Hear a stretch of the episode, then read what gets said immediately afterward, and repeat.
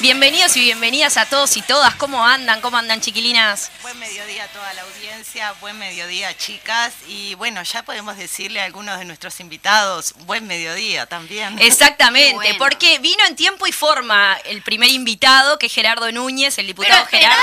esperá, Bueno, pero si ya Verónica ya lo adelantó, ya lo tengo que decir. Qué ansiosa que sos. Bueno, la gente buenos días a sabe. todas buenos todos. días. Buenos días, chiquilinas. ¿Cómo están? ¿Cómo han pasado? Buenos Deje- días, exacto. diputado Gerardo Núñez. Buenos ¿Cómo días, está? ¿cómo están? ¿Andan bien? Bien, Alias por suerte. Yo estoy alejando, viste, las galletitas, los grisines, las cosas, porque yo sé que a, a vos te gusta eh, Sí, agarrar, iba, iba a picotear. pedir mate, pero ta, estamos en una situación todavía Media complicada. complicada.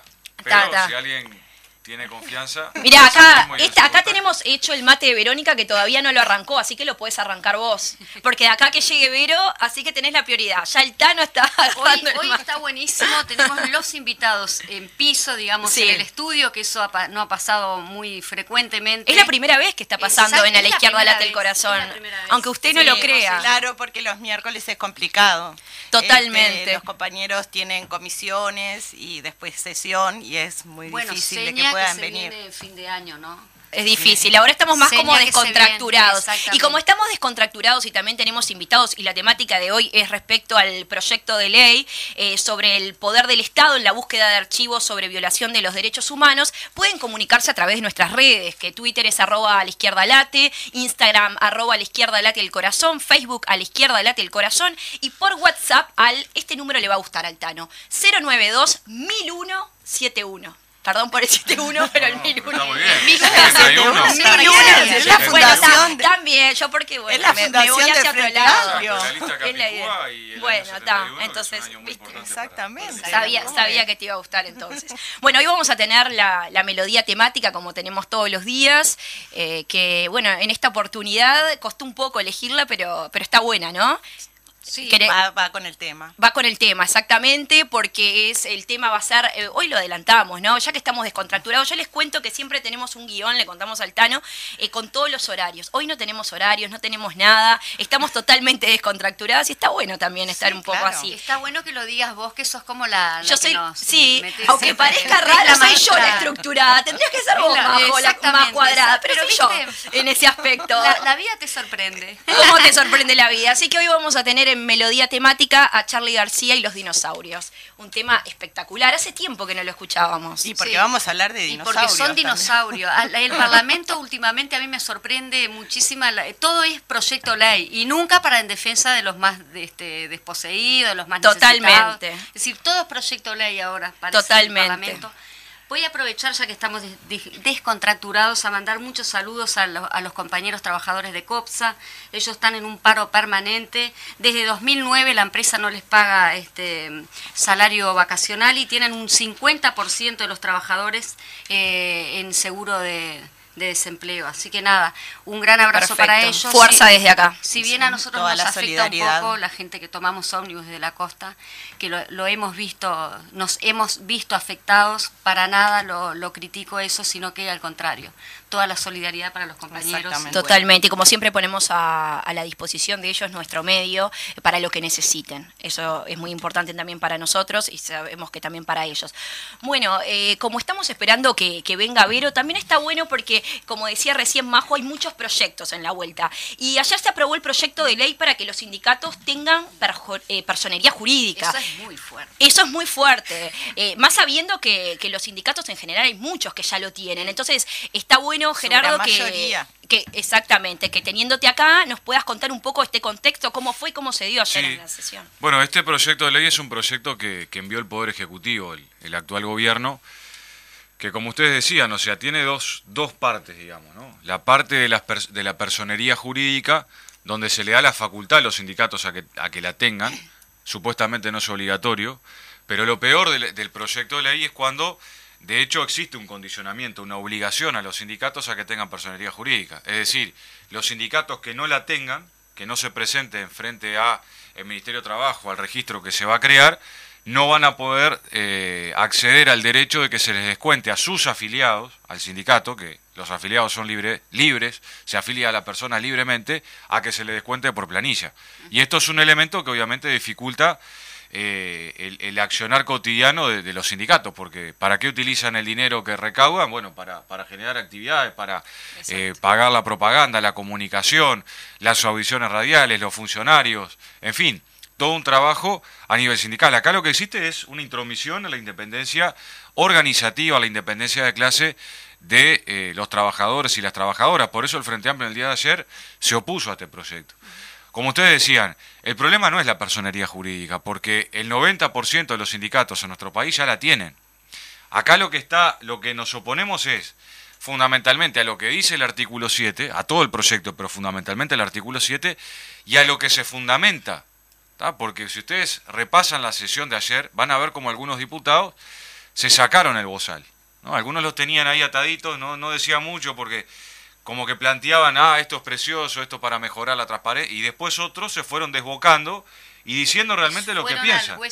y lo que piensan es que los sindicatos son malas cosas para nuestro país, que le están poniendo palos en la rueda al gobierno, que no están eh, teniendo actitudes democráticas, porque según ellos, algunos eh, no eligen sus autoridades por, por, por voto secreto y, la manecoche, cosa que es mentira, porque los sindicatos más grandes en nuestro país tienen elecciones este, democráticas y con voto secreto. Incluso ayer le recordaba que, que, una elección que tuvo de la más grande, el Zunca, que fue con más de 30.000 votos, incluso tiene más votos que algunos de los diputados que están ahí.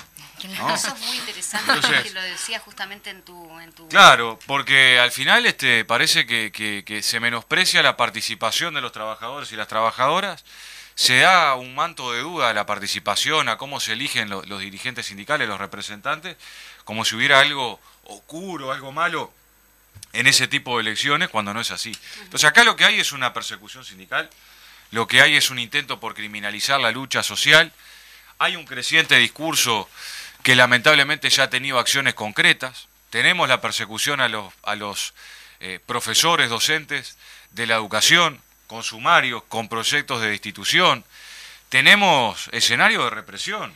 porque hemos visto, ¿no? Hacía, ¿Cuánto hacía que no veíamos en una movilización a la policía reprimiendo a trabajadores que no estaban haciendo nada? Que se solucionaba conversando, que se solucionaba en un ámbito de negociación. Recién, eh, Sin embargo, quiero decir que me, me apropié Sí, porque llegó antes. Bueno, vamos a presentar. la autorización de las compañeras. Acaba de llegar, porque los, nuestros oyentes no están entendiendo. Acaba de llegar la diputada Verónica Mato, que también le damos la bienvenida. Y recién el Tano dice que tenía ganas de tomar un matecito. Y como te trajimos. Y me ofrecieron el, tuyo, me dijeron, como no llegó todavía, dije, está, y además, bueno, es rosado. Es perfecto. y que rosado, el sí, mejor imposible. En este momento creo que está Totalmente, totalmente. Y bueno, Vero, estamos hablando de, sobre el proyecto que se aprobó de ley eh, para que los sindicatos tengan personería jurídica. Y nos estaba haciendo un poco la intro, pero bueno, bienvenida, Vero. Hola, bueno, mm, muchas gracias por la invitación. Bueno, gracias eh, al TAN ahora que me está dando un mate, muchas gracias, compañero.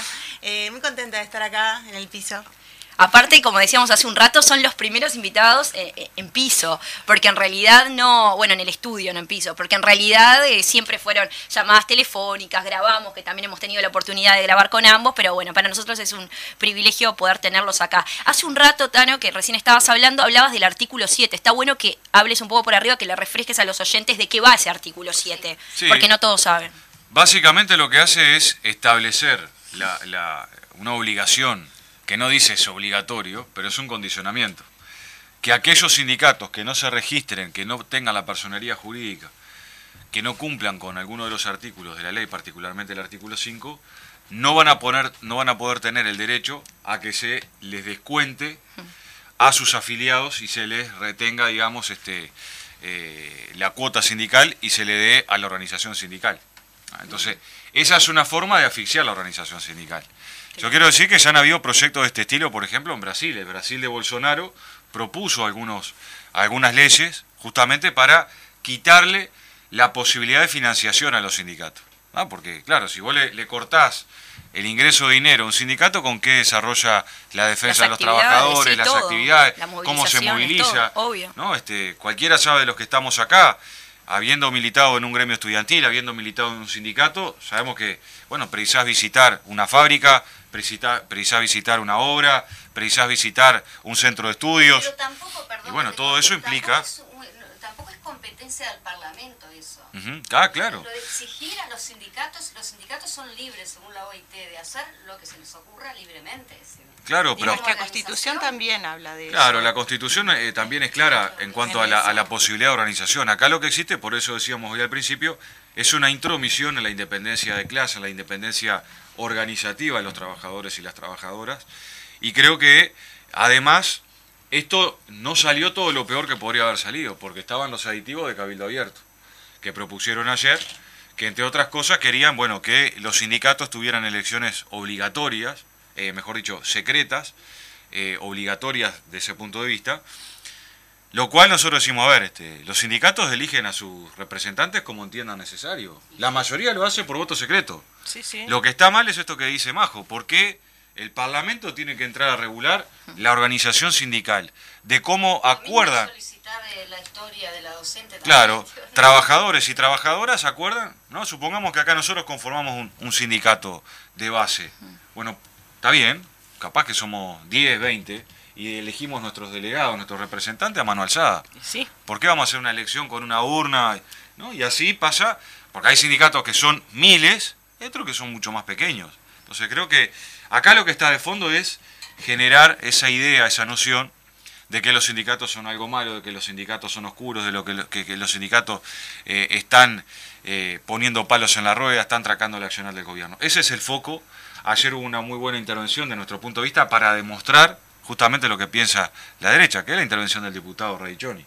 Él ahí dijo clarito todo lo que piensa, ¿no? De que hay que controlar más a los sindicatos, que los trabajadores se movilizan mucho, que incluso- Algo que siempre pensaron y que se están Y manifestando claro, ahora que y tienen que el ahora poder. tienen los votos Por eso. para hacer. Vaya que se metan a reivindicar la LUC también, ¿no?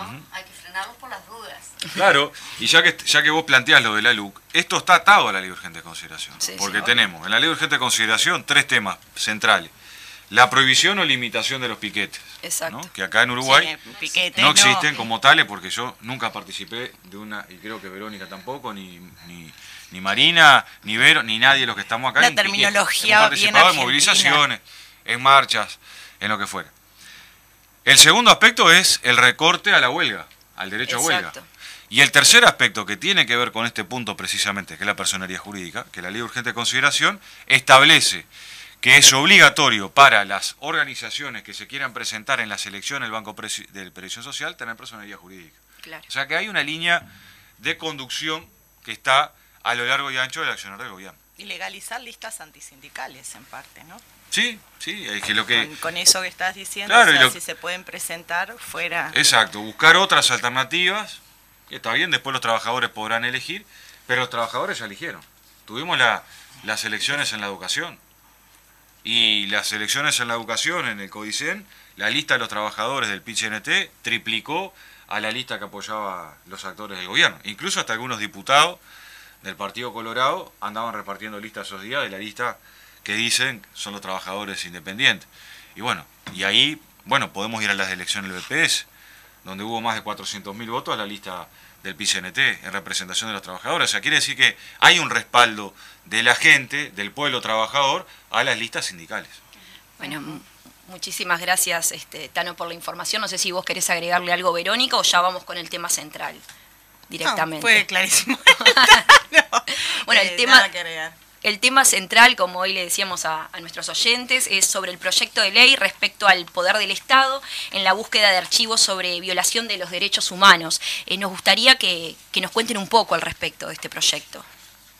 Bien, mm, lamentablemente no se ha avanzado como, como se hubiera querido eh, en este tema, ¿no? en, em, en la verdad, en la justicia, y mm, mucho tiene que ver con que las personas que están implicadas eh, eh, en los delitos de lesa humanidad, terrorismo de Estado, em, no han declarado, han ocultado la verdad sistemáticamente. Pero por otra parte, eh, bien se sabe que las Fuerzas Armadas eh, son muy ordenadas ¿no? en, en el trabajo y, y- y el área de inteligencia son muy ordenadas este, y eran muy ordenadas en anotar todas las cosas que sucedían. eh, digamos, en los procedimientos, en los cuarteles, las cosas que decían las personas, que eran, eran muy ordenadas, este, cualquiera que, haya tenido el acceso a algún tipo de, archivos ve cómo se anotaba claramente eh, eh, lo que se hacía y lo que se decía también. y las personas con, ¿no? con alias de, las que estaban, de las que estaban en ese momento. Y, bien, el tema es que muchos de esos archivos se encuentran de forma parcial. Em, para que tengamos una idea, nosotros en 2023 va a ser 50 años del, golpe de Estado. Eh, entonces, lo cuidadoso que, debemos ser, ¿no? los archivos también tienen un proceso de, eh, envejecimiento, de desorganización, de, o sea, que requieren un cuidado. Entonces, todo ese material eh, que existe, que existe, que lamentablemente eh, no se puede acceder de, la mejor forma, merece que el Estado se obligue eh, a la búsqueda sistemática de esos archivos, a la organización y, al cuidado de los mismos. Eh, porque, como decía, se deterioran también. Entonces, en ese sentido es que mm, es que se genera este proyecto con, documentación que, o sea, desde el 58, 1958 a, 1984, por el contexto eh, en el cual em, las situaciones que se dieron en ese momento. Ese es el espíritu mm, del proyecto, mm, verdad y justicia y memoria. Eh, que este, qué objetivo más, más noble que ese, no se me ocurre. Es, eso, es lo que esconde, eso es lo que tiene. Hoy cuando venía para acá, justo eh, había un tweet ¿no? de, de, una colocación de una placa eh, de, de Pascasio Báez, eh, en recordatorio de Pascasio Báez, eh, que además una placa que hasta tenía una falta de ortografía, y alguien comentaba eso, eso en Twitter. Em, y que se detallaron determinadas cosas que, no condicen en realidad con, la verdad. Por eso es importantísimo y pensando que en 2023 se hace 50 años em, del golpe de Estado, eh, todo lo que hay que trabajar con respecto a la memoria, todo lo que hay que eh, trabajar con respecto a la justicia, a la verdad, eh, en la construcción de, la historia, que es continua.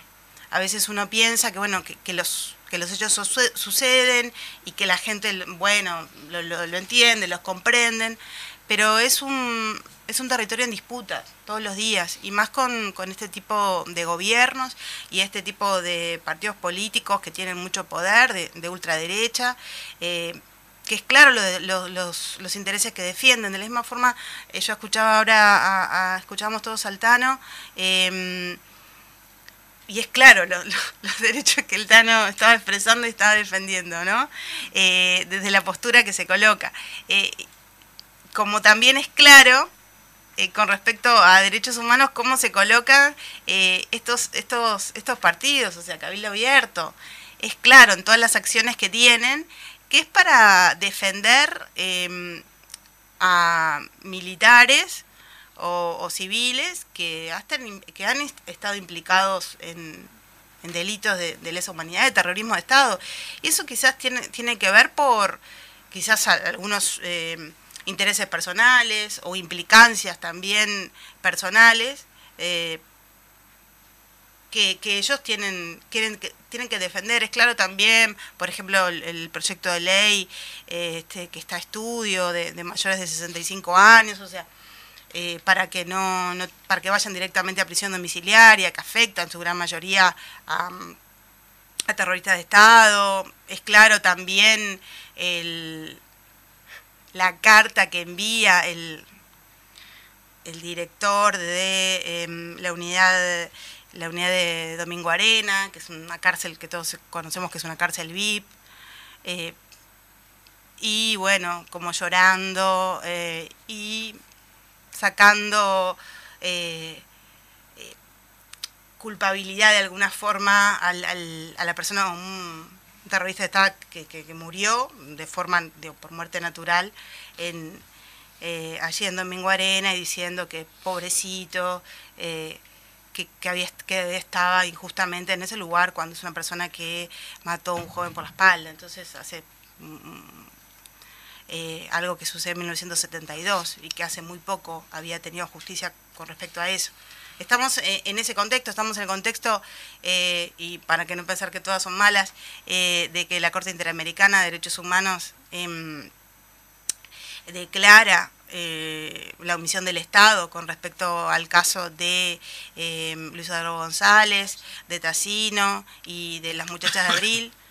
Em, es bueno que así suceda, pero uno también en esas instancias dice, bueno, la justicia uruguaya, eh, cuán lenta ha sido en estos casos, y, en los momentos como, los que estamos hoy, en los cuales por distintas acciones que se habían dado, como la, eh, la Fiscalía Especializada en Crímenes de Lesa Humanidad, que, también ha trabajado, y por otros tipos de acciones, por una unidad, también una unidad especializada que hay en el Ministerio del Interior, o sea, distintas acciones que se habían tomado que habían, eh, que tenían como cometido em, acelerar estos temas, sigue siendo lenta eh, la justicia y sigue siendo los mismos de siempre, tratando de ocultar, tratando de tergiversar eh, la historia. Y por eso creo que, estos proyectos, como el que presentamos hoy, eh, bueno, presentamos hoy acá en la radio, pero presentamos unos el días de diciembre, el 10 de diciembre, de los derechos eh, tienen como, como ese cometido, ¿no? Verdad, justicia, memoria y nunca más terrorismo de Estado. Esa es, es el pilar fundamental. Reconstruir un poco la historia, ¿no? Para sanar también, digo, a toda la sociedad, porque creo que en parte lo que, la grieta que hay es justamente el que no se ha podido sanar eh, en ese aspecto. Que eh, la Corte Interamericana es una de las cosas este, que también reclama el Estado uruguayo, que ya a tres décadas, a más de tres décadas, aún no ha logrado este, aclarar ese tema. Yo quisiera preguntarle a Altano justamente en qué está, en qué estado, en qué situación están justamente los, los documentos, es decir, sabemos que, que, has estado investigando mucho en ese sentido y bueno, ¿qué es lo que está faltando? Es como muy, provoca mucha ansiedad no saber eh, dónde están los documentos y, qué se ha encontrado hasta el momento.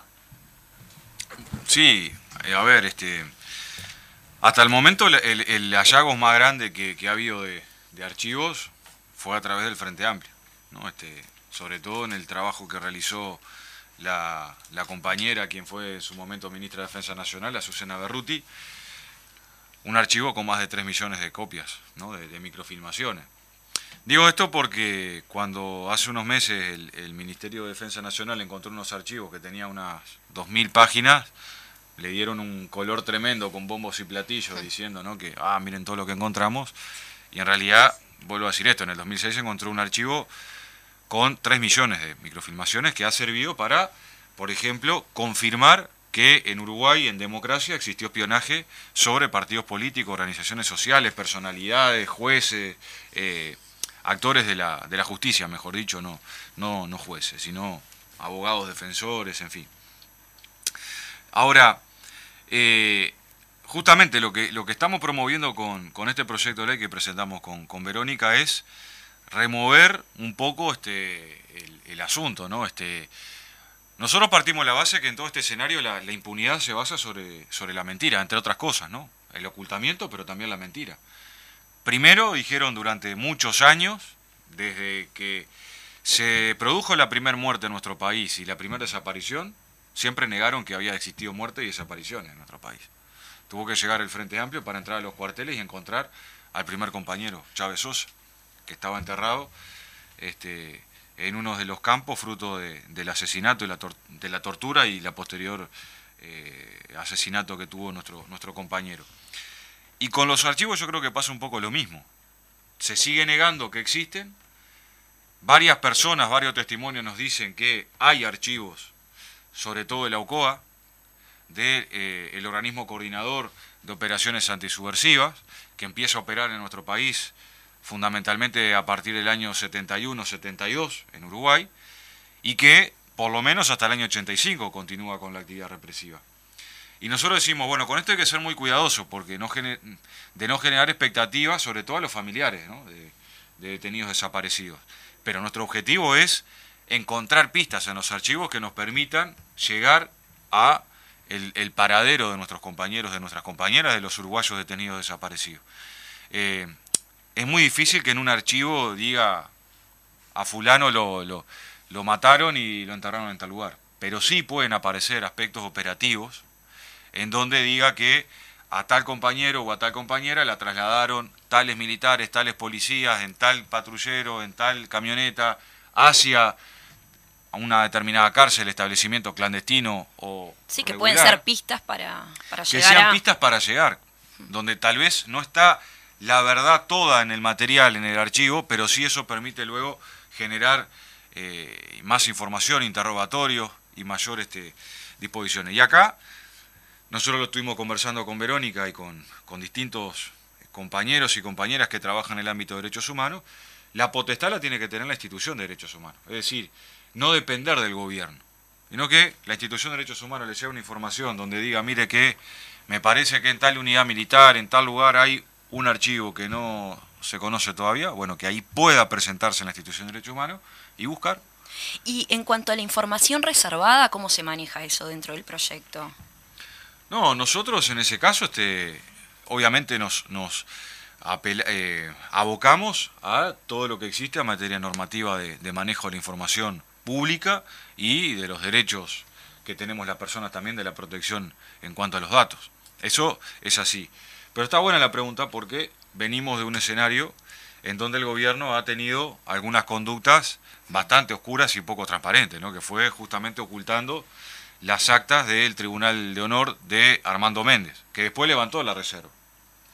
Pero la levantó porque nosotros le dimos seguimiento al tema. Claro, hubo presiones. Hubo presiones, la, la, comunidad eh, de derechos humanos, los militantes empezaron a generar presiones, nosotros también a nivel parlamentario, no presiones sobre el ministerio, sino decir, bueno, ¿y por qué lo declararon reservado?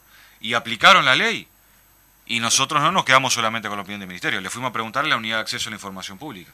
Y fue la unidad de acceso a la información pública la que nos dice que el Ministerio de Defensa Nacional no cumplió con la ley, porque no fundamentó, porque eh, mantuvo la reserva de las actas del Tribunal de de Armando Mente. ¿Qué protegían? No lo sabemos todavía. Seguramente algunos de los amigos del el actual gobierno y delitos económicos. Que esa es una parte también mm. que está bueno ampliar, ¿no? Porque a veces se entiende que solamente los, los derechos humanos o la violación de derechos humanos es una desaparición, una tortura, una violación de ese estilo. Obviamente que lo son. Ahora, los delitos económicos también formaron parte de la represión, porque a muchos compañeros y a compañeras, o a organizaciones sindicales o, partidarias, además de matarlos a palo, de llevarlos presos, de torturarlos, le robaban los autos, las casas. Este, todavía, bueno, el partido estuvo en un litigio por, una casa que, estaba ocupada por militares. Eh, y así con varias cosas. Varios compañeros relatan eso. cuando La Operación Morgan. La Operación, Morgan. nace este, buscando dinero, buscando robar eh, a, las organizaciones eh, y tiene como, como ese inicio, ¿no? Llenarse los bolsillos. Claro, es que hasta el nombre, ¿no? Porque es... Mm. El, sí, el, nombre de un, de un... El pirata. De un pirata, ¿no? Este, el pirata en el sentido de, bueno, venía con este objetivo de desmantelar el aparato financiero del Partido Comunista por un objetivo estratégico de la dictadura, en el sentido de la derrota mm. al partido y a, las organizaciones sociales, pero también de apropiarse indebidamente de los recursos del partido. Mm. No, y torturaron y mataron gente buscando plata y pidiendo por eso. Bueno, Bleyer. sí, que fue el secretario Creo que no es menor lo que dijo Vero justamente de, en cuanto a que fueron muy ordenados.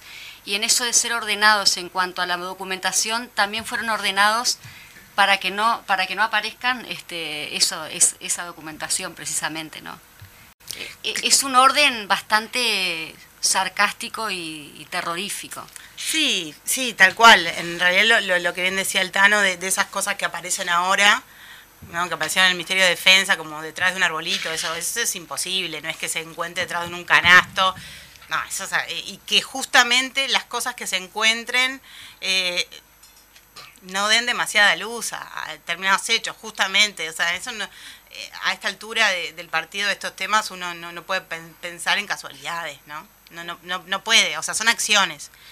Eh, y en ese sentido, claro, los archivos dan luz a esto, eh, permiten cumplir con o encontrarse con datos que, las personas implicadas eh, no dieron, o sea, que, estando, o sea, que pasaron por la justicia y, son unos negadores seriales, unos negadores seriales. Pero bueno, este, este, este material contribuye a eso. Yo una cosa que quería comentarles eh, que, al igual que la palabra piquete, em, que es una palabra más bien utilizada en la Argentina, eh, la palabra grieta también este, yo considero que en estos temas eh, tiene que ver más con, una palabra que se utiliza en, la Argentina y que no tiene nada que ver con, con lo que es la realidad uruguaya.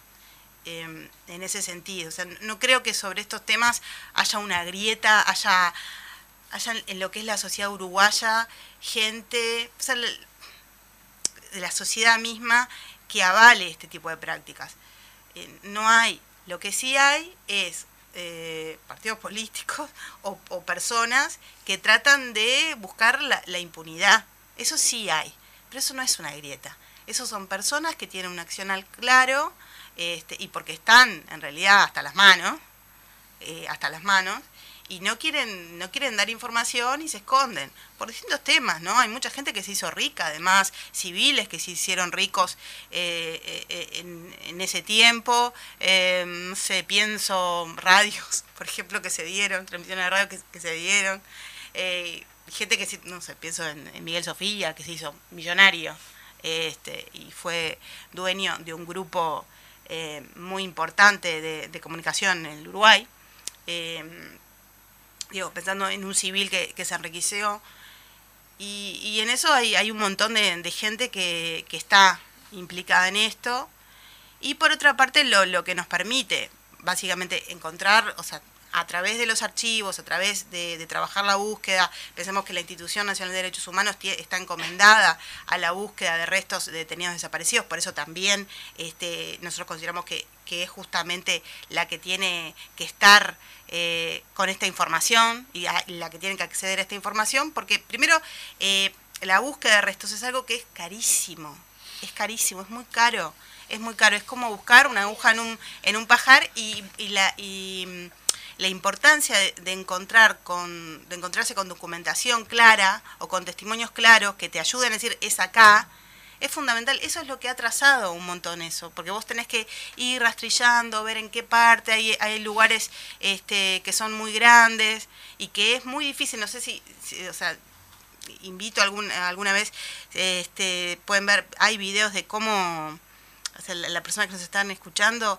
eh, hay videos de cómo se trabaja. Es un trabajo que hacen los arqueólogos muy minucioso, em, porque vos también en ese, en ese trabajo de búsqueda tenés que escarbar delicadamente para que no se pierda ningún, ningún hueso que en ese momento te está generando, bueno, si, si lo haces medio apurado, perdés toda la prueba.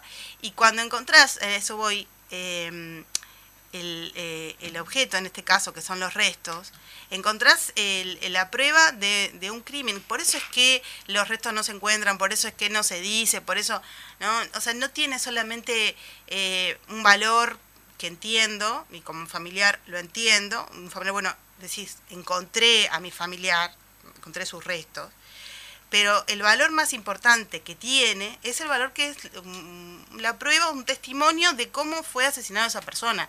Y lamentablemente este, y sistemáticamente, tanto desde la Comisión para la Paz hasta acá, todas las personas que han hablado este, han mentido, han mentido y han hecho mucho daño con respecto a eso. Y pienso en el caso de Macarena Hellman, que tanto dio, en el caso de ella sufrió muchísimo porque le decían está acá, está acá, está allá.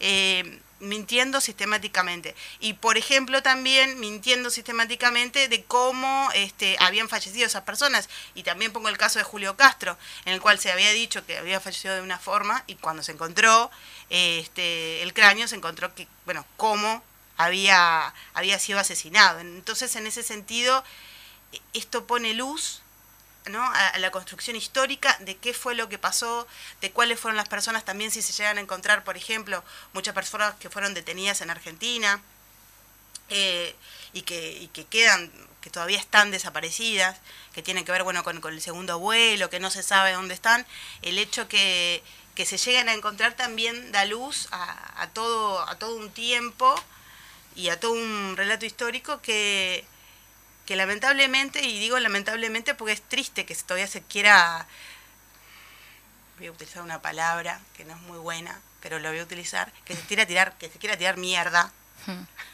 eh, en la historia de una forma tan, tan vil, tan vil. Sí, aparte hay poca información y todavía la poca información que, que hay no es la, la, correcta. Entonces eso también en ese aspecto este, es complicado el asunto. Eh, recién vos hablabas del tema em, de los arqueólogos, del trabajo minucioso, etcétera. Actualmente, eh, ¿dónde se está investigando? ¿Se está investigando actualmente en diferentes sitios?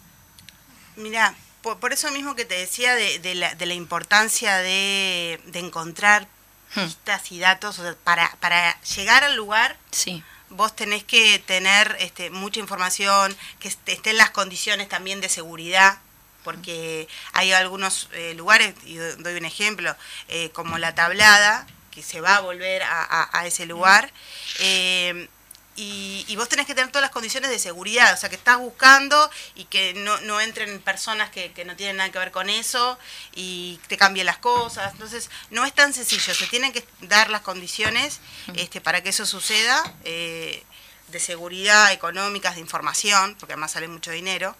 Eh, en este momento si no me equivoco, no, no hay en un espacio específico que, que, eh, que, se esté realizando la búsqueda, sí, se va a volver a la tablada y se va a volver, creo, al batallón 13. Ahí va, la tabla y el batallón 13, perfecto. Eh, bueno, acá nuestro operador este, nos está diciendo que, este, que tenemos que, ir a una pausa, así que si les parece, una breve pausa. No sabe cómo decir, tipo, Disculpa, pero es, es muy difícil cortar esta situación de. Por eso. digo, este relato, porque es muy delicado. No, no, sí, tal cual, pero pobrecito lo veíamos desde acá que saltaba, o sea, como sacar fuegos artificiales. Así que nada. Fede, vamos a una pausa nomás y ya, ya regresamos.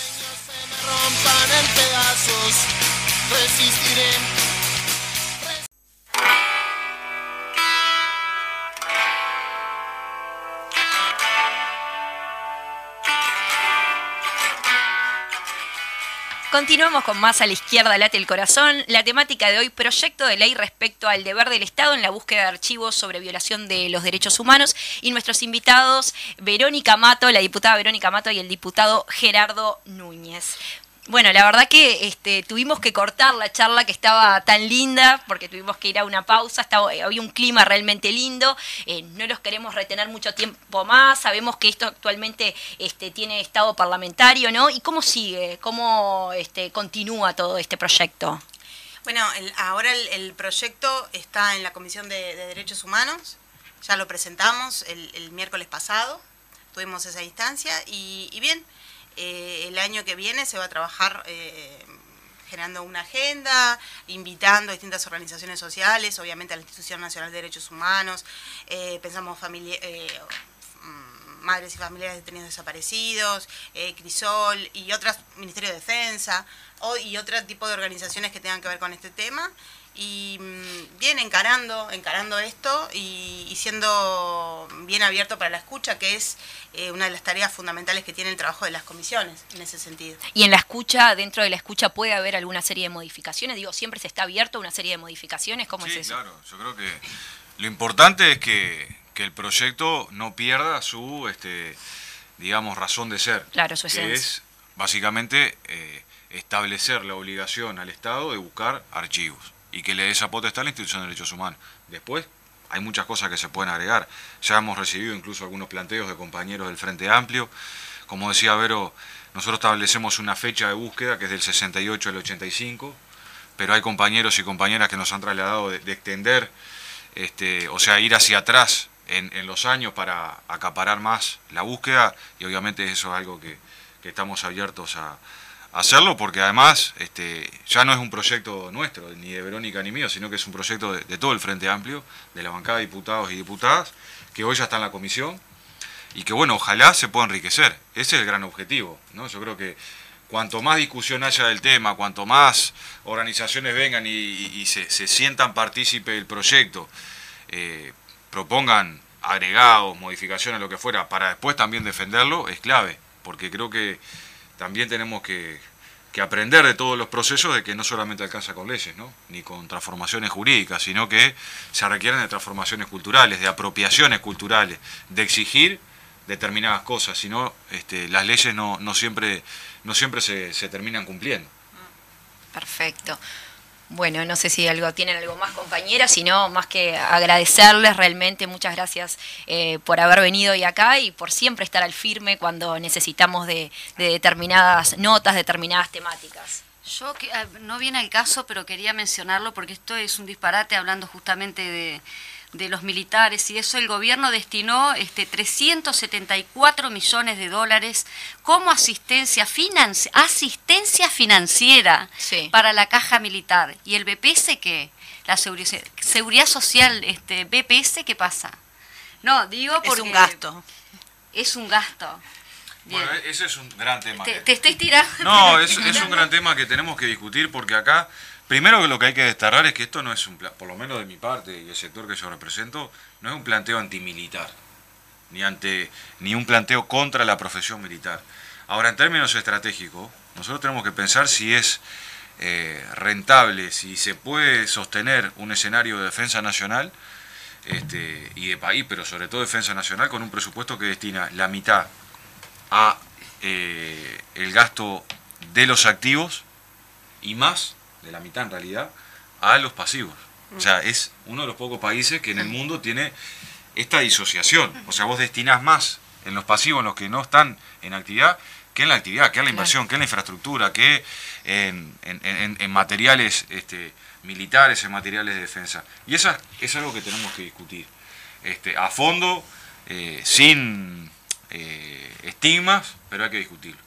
Y nada, decirles que, bueno, que a mí me toca este año estar en la comisión permanente. Exacto. Así que este voy a estar acá. a vos, a Cayani, a, Olmos y al Pacha, ¿verdad? seguramente a Vero también le toque algún año de esto, porque la misma tiene cuatro lugares, o sea, tiene cuatro, tiene que estar en cuatro oportunidades en todo, así que un, de los años le va a tocar. a, Vero, a, la secretaría también es. el eh, este, seguramente desde algún lugar de Rocha, alguna vez vamos a mandar saludos y vamos a hacer la apoyo. Ah, no, quería, hacer, quería hacer, un, comentario más allá del, cacarrillo que sí.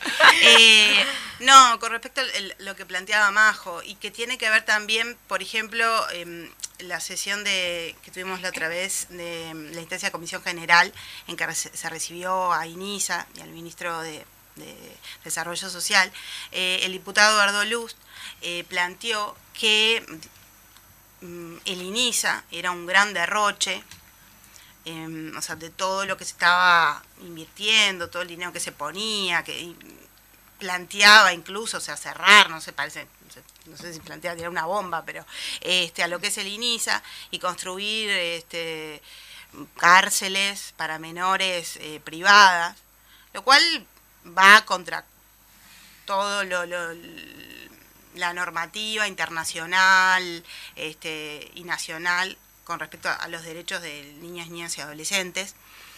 Y lo quiero traer a colación porque él lo planteaba como un derroche, como un despilfarro, como un gasto enorme que se estaba dando en el INISA. Eh, y pienso el, Uruguay en un país en el que tanto se tiene que trabajar, este, ¿no? que un país que está envejecido, cómo se tiene que trabajar eh, en los niños, niños y adolescentes, y, en tratar de que estos, estos jóvenes que están en INISA puedan salir adelante. Ahora, gracias a la ley de urgente consideración, hay jóvenes que entran con 17 años y pueden estar 10 años. Entonces, ¿qué se hace con eso? Y lo pongo, eh, eh, tiene que ver porque uno dice, bueno, en, por un lado hay personas que defienden, ¿no? Que defienden eh, y, se habla de tocar algo, algo de la caja militar y parece que se le ponen los pelos de punta y en ese en ese caso no es un, derroche claro y por eso que son dineros que son increíbles la, cantidad de dinero que se invierte en que el Estado que todos los uruguayos invertimos en eso y por otro lado vemos los, mismos actores políticos que te dicen no estos son un despilfarro, el INISA, todo lo que se gasta, y, el INISA, una de las tareas que tiene es tratar de, rehabilitar este, y tratar de, que estos jóvenes, eh, cuando salgan, salgan mejor. Y estamos hablando de nuestra juventud, o sea, no estamos hablando de, algo menor. Este, en un momento de, gran crisis económica y que muchos jóvenes quedan en situaciones muy vulnerables. Entonces, ahí uno, uno puede ver este, de qué, desde qué lugar se está pensando, se piensa la política y se piensa las políticas públicas. Bueno, muchas gracias Verónica y muchas gracias Gerardo por haber estado acá. Gracias a ustedes. Bueno, gracias, por haber estado. Perfecto. Ahora, ahora si les parece, los despedimos con este, en vez de ponerlo al final, la melodía temática, la vamos a poner ahora. Si les parece, así los despedimos con el tema de, Charlie García, Los dinosaurios, que qué mejor que, para este momento. Con ese tema. En serio, no me llores, Verónica, porque la conozco. Hoy no, hoy no, no, no, no, no, no, voy a llorar, pero cuando era adolescente, este, y recién me encontré con ese tema, uh, re lloraba. Te hacía moquear ese tema. Sí, sí, sí. Bueno, así que se los dedicamos. Vamos con el tema.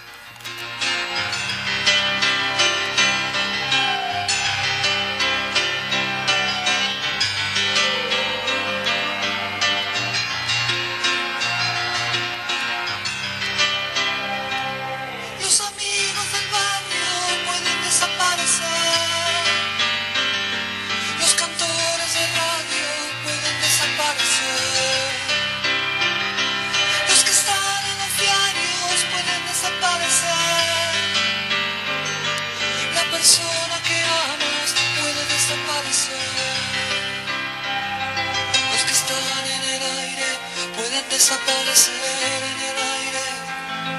Los que están en la calle pueden desaparecer en la calle. Los amigos del barrio pueden desaparecer. Pero los dinosaurios van a desaparecer. Estoy tranquilo, mi amor. Hoy es sábado a la noche. Un amigo está en cana. Desaparece el mundo. Si los pesados, mi amor, llevan todo ese montón de equipaje la mano. Oh, mi amor, yo quiero estar liviano. Cuando el mundo tira para abajo, es mejor no estar atado a nada. Imaginen a los dinosaurios en la cama. Cuando el mundo tira para abajo.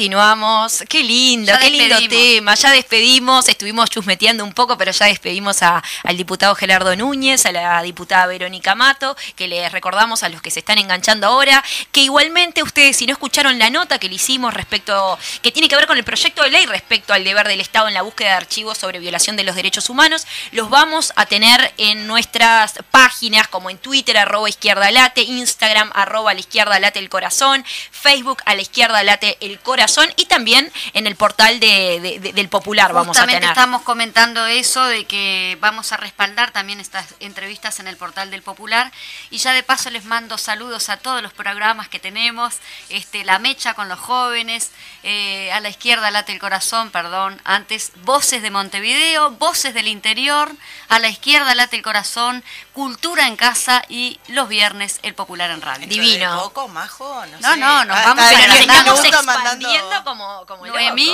tené cuidado, Noemí, porque te, te desterramos de la radio. Me encanta esa programación, me encantan esos mediodías. Bueno, mediodías hasta la tarde, de mañana hasta la tarde, porque ya los miércoles, ahora entre un ratito, tenemos también eh, Voces del Interior, como bien dijiste, así que eh, cada vez más.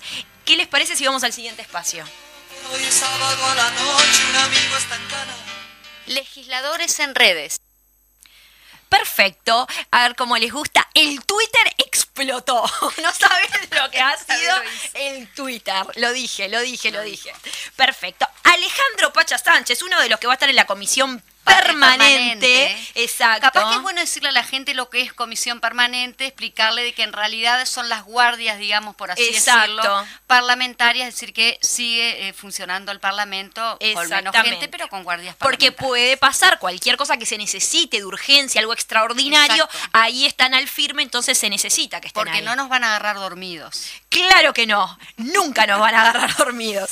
Entonces, Alejandro Pacha Sánchez, como decía, que está dentro de esa comisión permanente, uno de los que está, puso ¡Viva Chile! Gran abrazo arroba Gabriel Boric. La renovación en América Latina está en marcha. Y bueno, y esto sabemos que es porque por suerte en Chile ganó la izquierda. felices, jovencito, 35 años, de la lucha estudiantil eh, a, la política dura y pura, ¿no? Es lo eh, mejor que le pudo pasar a Chile. Perfecto, lo mejor que le pudo pasar. Así que la verdad que estamos muy contentos y estamos muy contentos que la izquierda nuevamente eh, reflota. reflote en, nuestra América, nuestra querida América. Exactamente, sí, se lo merece. Gerardo este, Núñez también dijo algo al respecto, no, recién, pero lo dijo. Y además también de la comisión permanente. Exacto. Este, y, Gerardo Núñez tuiteó. Viva Chile, tremendo triunfo de la izquierda y del pueblo chileno, derrotando los discursos de odio de la extrema derecha. Se abrirán las grandes alamedas por donde pase el hombre libre para construir una sociedad mejor. No, Salud. Eso de Allende, sabemos que, son palabras, fueron palabras de Allende, divino, me encanta, me encanta. Micaela Melgar dice, es tan el caos en el INISA que no pudimos terminar la sesión. Las autoridades tuvieron que irse porque se fugó un pibe hay un motín entre otras incidentes. claro, esto aclarando que el otro día fue la sesión, que, que, la tuvieron que, culminar, después se hizo una conferencia de prensa. El de INISA y estaba también el ministro este, Martín Lema. Totalmente, se tuvieron que, ir porque se tuvieron que hacer cargo de la situación ya que hubo incidentes. Álvaro Perrone de, Cabildo Abierto también eh, habló respecto a la sesión de INISA y dijo, se estaban comiendo la goleada del año y suspendieron el partido, a lo que Betiana citó tweet y respondió, la goleada del año y ahí empezó a, como a enumerar, un adolescente fugado, otro adolescente cortado de gravedad con más de cuatro horas de espera para traslado a hospital, intento de motín en Berro, y otro con intento de autoeliminación con demora de traslado a Policlínica de Berro por falta de locomoción. A mí, ¿qué goleada estamos hablando, compañero? Eso lo agregué yo, no, pero me parece vergonzoso, vergonzoso que se compare esta situación con un tema de goleada, onda. Eh, con partido de fútbol. Hay que, explicar un poco a la audiencia que tal vez eh, venían ocho horas eh, este, hablando sobre el tema era una comisión especial de diputados, y en ese momento le llega a la directora de INISA el, la, este, de que había un adolescente herido y el tema también de un motín en la colonia Berro. Exactamente. comenta ella y a lo que varios diputados, incluidos todos los del Frente Amplio, resolvieron terminar, o sea, dar por finalizada en ese momento la sesión para que ellos pudieran trasladarse al lugar de los hechos. Ah, totalmente. Este, Le a tuvieron que decir lo que había que hacer, eh, ¿no? Sí, lamentable. Y después digo, la gente sale con esta lamentable, la verdad. Bueno, y yo sigo con Felipe Carballo, que dice, alerta a los trabajadores. Mañana se trata uno de los peores proyectos en la historia de la lucha sindical en Uruguay. Se barre con la personería gremial y se legalizará las listas antisindicales. El proyecto del Poder Ejecutivo es un es un retroceso inédito. Esto lo tuiteó el lunes cuando dijo mañana era por el martes y era lo que recién recientemente hablábamos con Gerardo Núñez. Sí, por allí también el presidente del PIT-CNT, Marcelo Abdala, tuvo una intervención en cuanto a esto que obviamente no podía dejar pasar. Gabriel Pereira dice acá... El periodista. Sí, no, a mí me gusta, viste, agregó el bocado para, para eh, eh, agregarlo.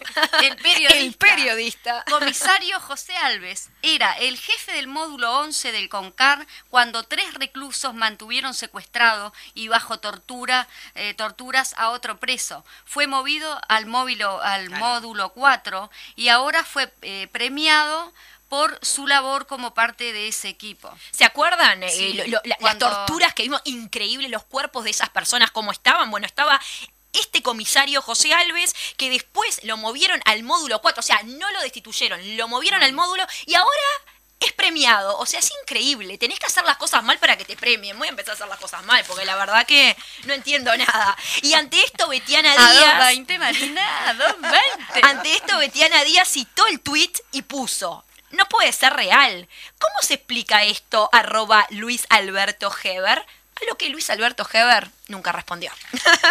ah, quería la respuesta, chimehuencha. No. nunca respondió. Nunca respondió. Bueno, bueno ya estamos en hora, chicas. Eh, lo que quiero decir, sí, que si bien no vamos a ir a la siguiente sección, pero sí lo que les voy a decir que es importante, que en el día de mañana, jueves 23 de diciembre a las 18 y 30 horas, esto tendría que estar en Nos Vemos en la Plaza, pero le damos un changüí, es la inauguración del local de la mesa zonal del CH. Esto es a las 18 y 30 horas en Avenida Italia 3111, esquina Luis Alberto de Herrera. Así que es muy importante, esto se está inaugurando este local donde va a estar hasta el 27 de marzo. CH, Marina. El municipio CH. Ah, muy bien. Perfecto. hablando de eso, saludo a todos los comités de base que ya están preparándose para la campaña del sí. Estamos ahí a poco de empezar a organizaciones sociales, a todos, a todos este, porque no para, todos, porque no se para, porque la gente dice, "Ay, sí, porque se viene enero y baja todo." No, acá no, no, paramos, compañeros y compañeras y acá que bueno, la fiestita, cinco días, pero no vamos a parar. Que despedirnos también saludando, ¿no? Para que todos pasen una feliz fiesta. Ay, claro, porque ya. Hoy es el último programa del año. No, no, no, el 29, Yo por la Navidad no saludo. No saluda, ah, bueno, nosotros saludamos. Para el año que viene yo los saludo para fin de año. Exacto. Ah, Felicidades, que pasen, eh, ojalá junto a sus seres queridos, que pasen lindo, que sean fiestas eh, realmente para. También está bueno, me parece, estas instancias de fiestas, tanto Navidad como fin de año, como para reflexionar, para hacer como un balance de, de, pero el balance lo que fue el año y lo que viene. Y lo que no, pero, por ejemplo, Germán Araujo era uno de los que siempre y hacía qué tremendos discursos. Era Germán Araujo. En cada, bueno, por eso. Que al sonar las campanas de las 12, tu copa se en un Y la monarquía siempre, siempre la monarquía también, lamentablemente, ha hecho saludos. Bueno, gente, nos vemos. No nos vemos, no, nos escuchamos. Nos escuchamos. Un abrazo grande. Beso grande, feliz Navidad. Y el próximo programa nos encontramos, como siempre, el miércoles 29, acá, en A la izquierda de la Corazón. Los queremos. Chau, chau. Chau, chau. Cuando cueste mantenerse